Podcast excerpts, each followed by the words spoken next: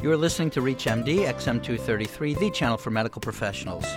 Spinal cord injuries produce devastating and lifelong disabilities. What therapies are available to us to help our patients who have these unfortunate injuries? Welcome to the Clinicians Roundtable. I'm Dr. Lee Friedman, your host, and with me today is Dr. Naomi Kleitman, Program Director with the Spinal Cord Injury Portfolio at the National Institute for Neurological Disorders and Stroke at the NIH in Bethesda, Maryland. Thank you for being with us, Dr. Kleitman. Thank you for having me.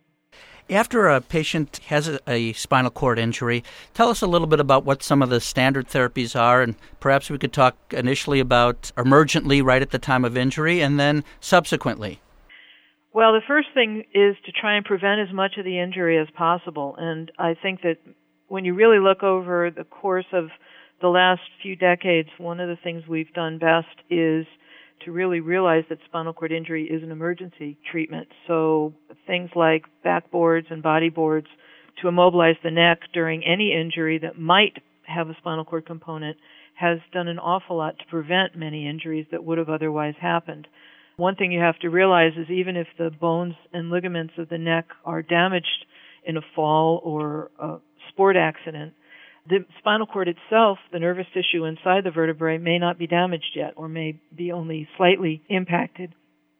The other thing to know is that there are some drug treatments that can be given very soon after the injury that may actually prevent further damage from happening during the few hours and days after the injury where cells may keep dying. And those medications, I imagine, include steroids?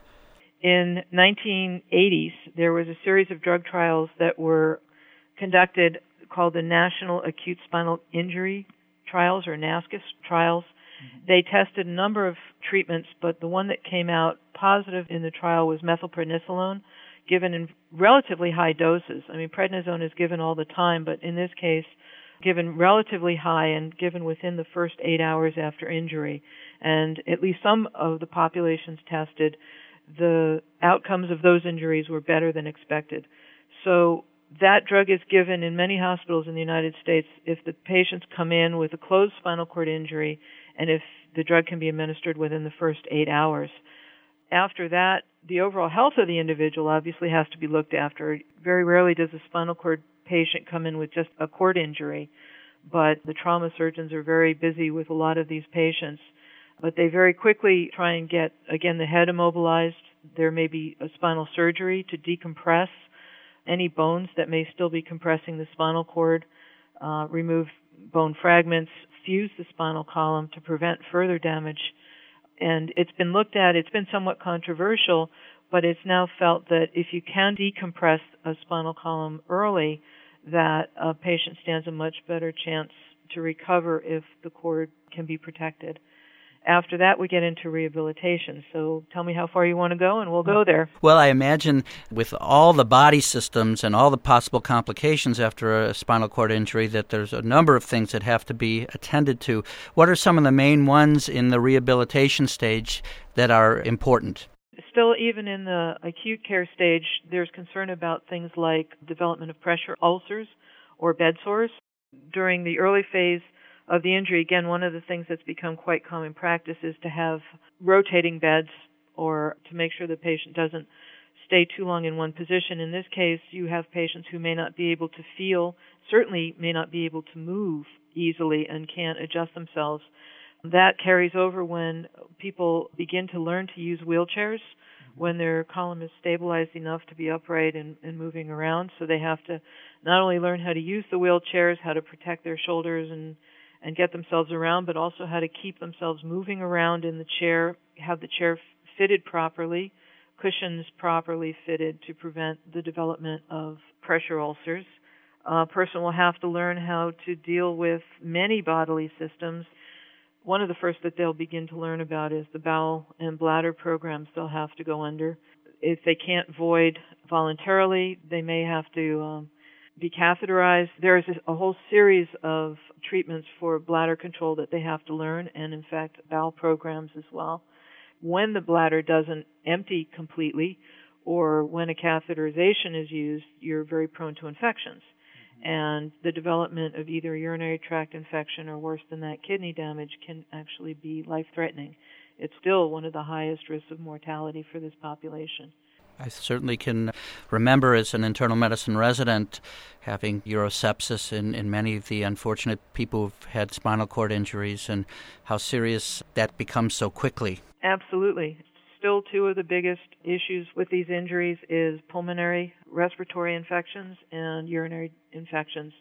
So if you have an injury, a cervical injury, and breathing is impaired, the patient may be put on a ventilator, obviously. If there's enough control to the diaphragm, then a patient can be weaned off the ventilator over time. It may require training the person to breathe and to strengthen their diaphragm if they've been on the ventilator for a period of time. There are actually now new therapies in terms of electronic devices to either stimulate the phrenic nerve or even stimulate the diaphragm itself to try and restore breathing in some of these patients.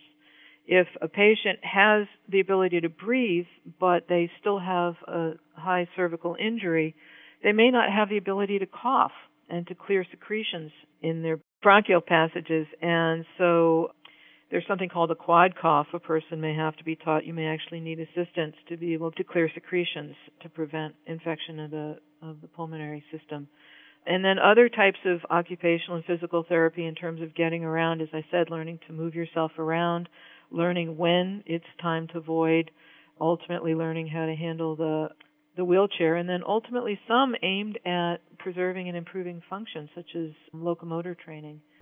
And that doesn't even touch on certain other things like pain management and spasms and some of the emotional things. It's complicated. Absolutely. There are some good medications. Spasms and pain tend to go together in this population. So, baclofen, for instance, is a drug that's very often used to mitigate the spasms. That again becomes an issue if, if a person is undertaking an exercise program, you know, something like a treadmill walking program or something, it's actually somewhat controversial as to whether they should be on their spasticity medicines at the same time as they're doing that. But it depends again on how serious the spasms are, how serious the pain is. If you've just joined us, you're listening to ReachMD XM233, the channel for medical professionals. I'm Dr. Lee Friedman, and I'm discussing spinal cord injuries and therapy for the same with Dr. Naomi Kleitman from the NIH in Bethesda, Maryland. Dr. Kleitman, you've been involved with the development of certain new approaches to helping people with spinal cord injuries. Is there a general framework in which we should be thinking about these approaches? There are a lot of people looking at many targets to try and first mitigate the damage that happens after spinal cord injury and second try to repair that damage actually restore some of the neural connections. At the same time there are people working to actually work with whatever functions left in the rehabilitative world to make sure that people who have sustained a spinal cord injury can use whatever functions are available to them or adapt uh, use adaptive devices to give them back the access they need to life as close as possible to normal as they knew it. There's a very big spectrum to go into, but just starting with the first, which is protecting the nervous system after injury. I mentioned the drug methylprednisolone, which is used very soon after the injury. That's a steroid used in a very high dose for a very short time after the injury.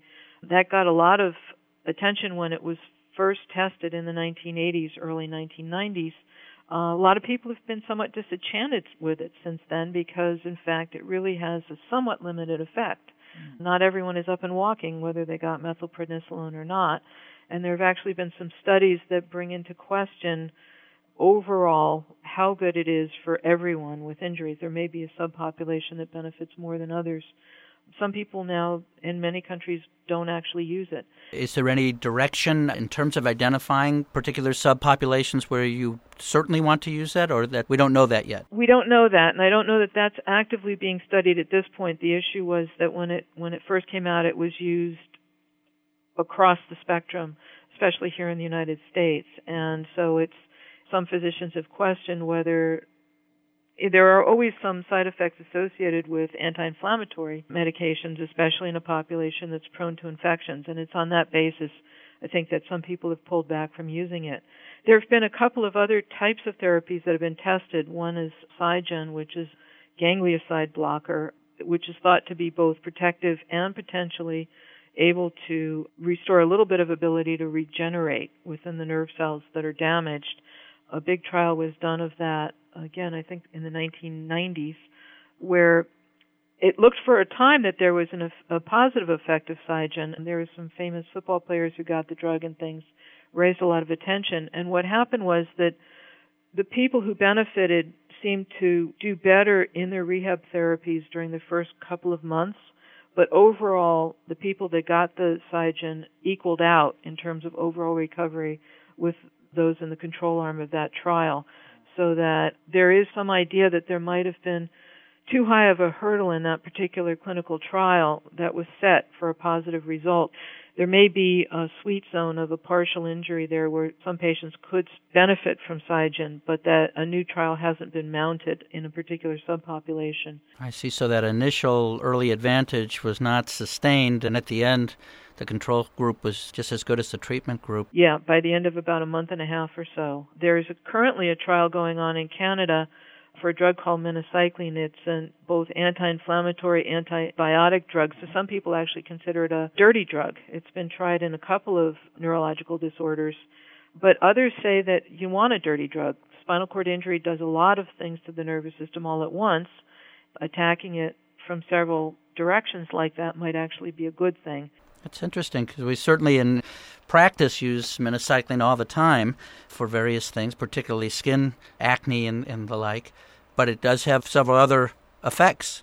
Apparently, and this is again has been tried in a number of neurological disorders.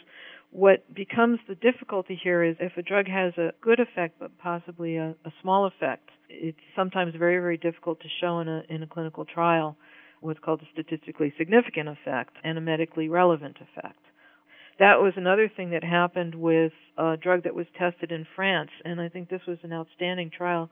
The drug is called gacyclidine, or GK11. It was meant to be aimed at some of the chemicals that are released within the spinal cord soon after injury. They're actually excitatory amino acids that would normally be transmitters in the spinal cord but they're released in such high quantity after the injury that they actually become toxic. Mm-hmm. It's a phenomenon called excitotoxicity, and it's thought to kill off nerve cells in the area of injury. I want to thank Dr. Naomi Kleitman, Program Director with the Spinal Cord Injury Portfolio at the National Institute for Neurological Disorders and Stroke at the NIH. She's been our guest as we've been discussing treatments for spinal cord injury, and she spoke at the end about some more novel approaches that may lead to clinically significant treatments in the future. I'm Dr. Lee Friedman, and you've been listening to the Clinicians Roundtable on ReachMD XM233, the channel for medical professionals. For comments and questions, send your email to xm at reachmd.com. Thank you for listening.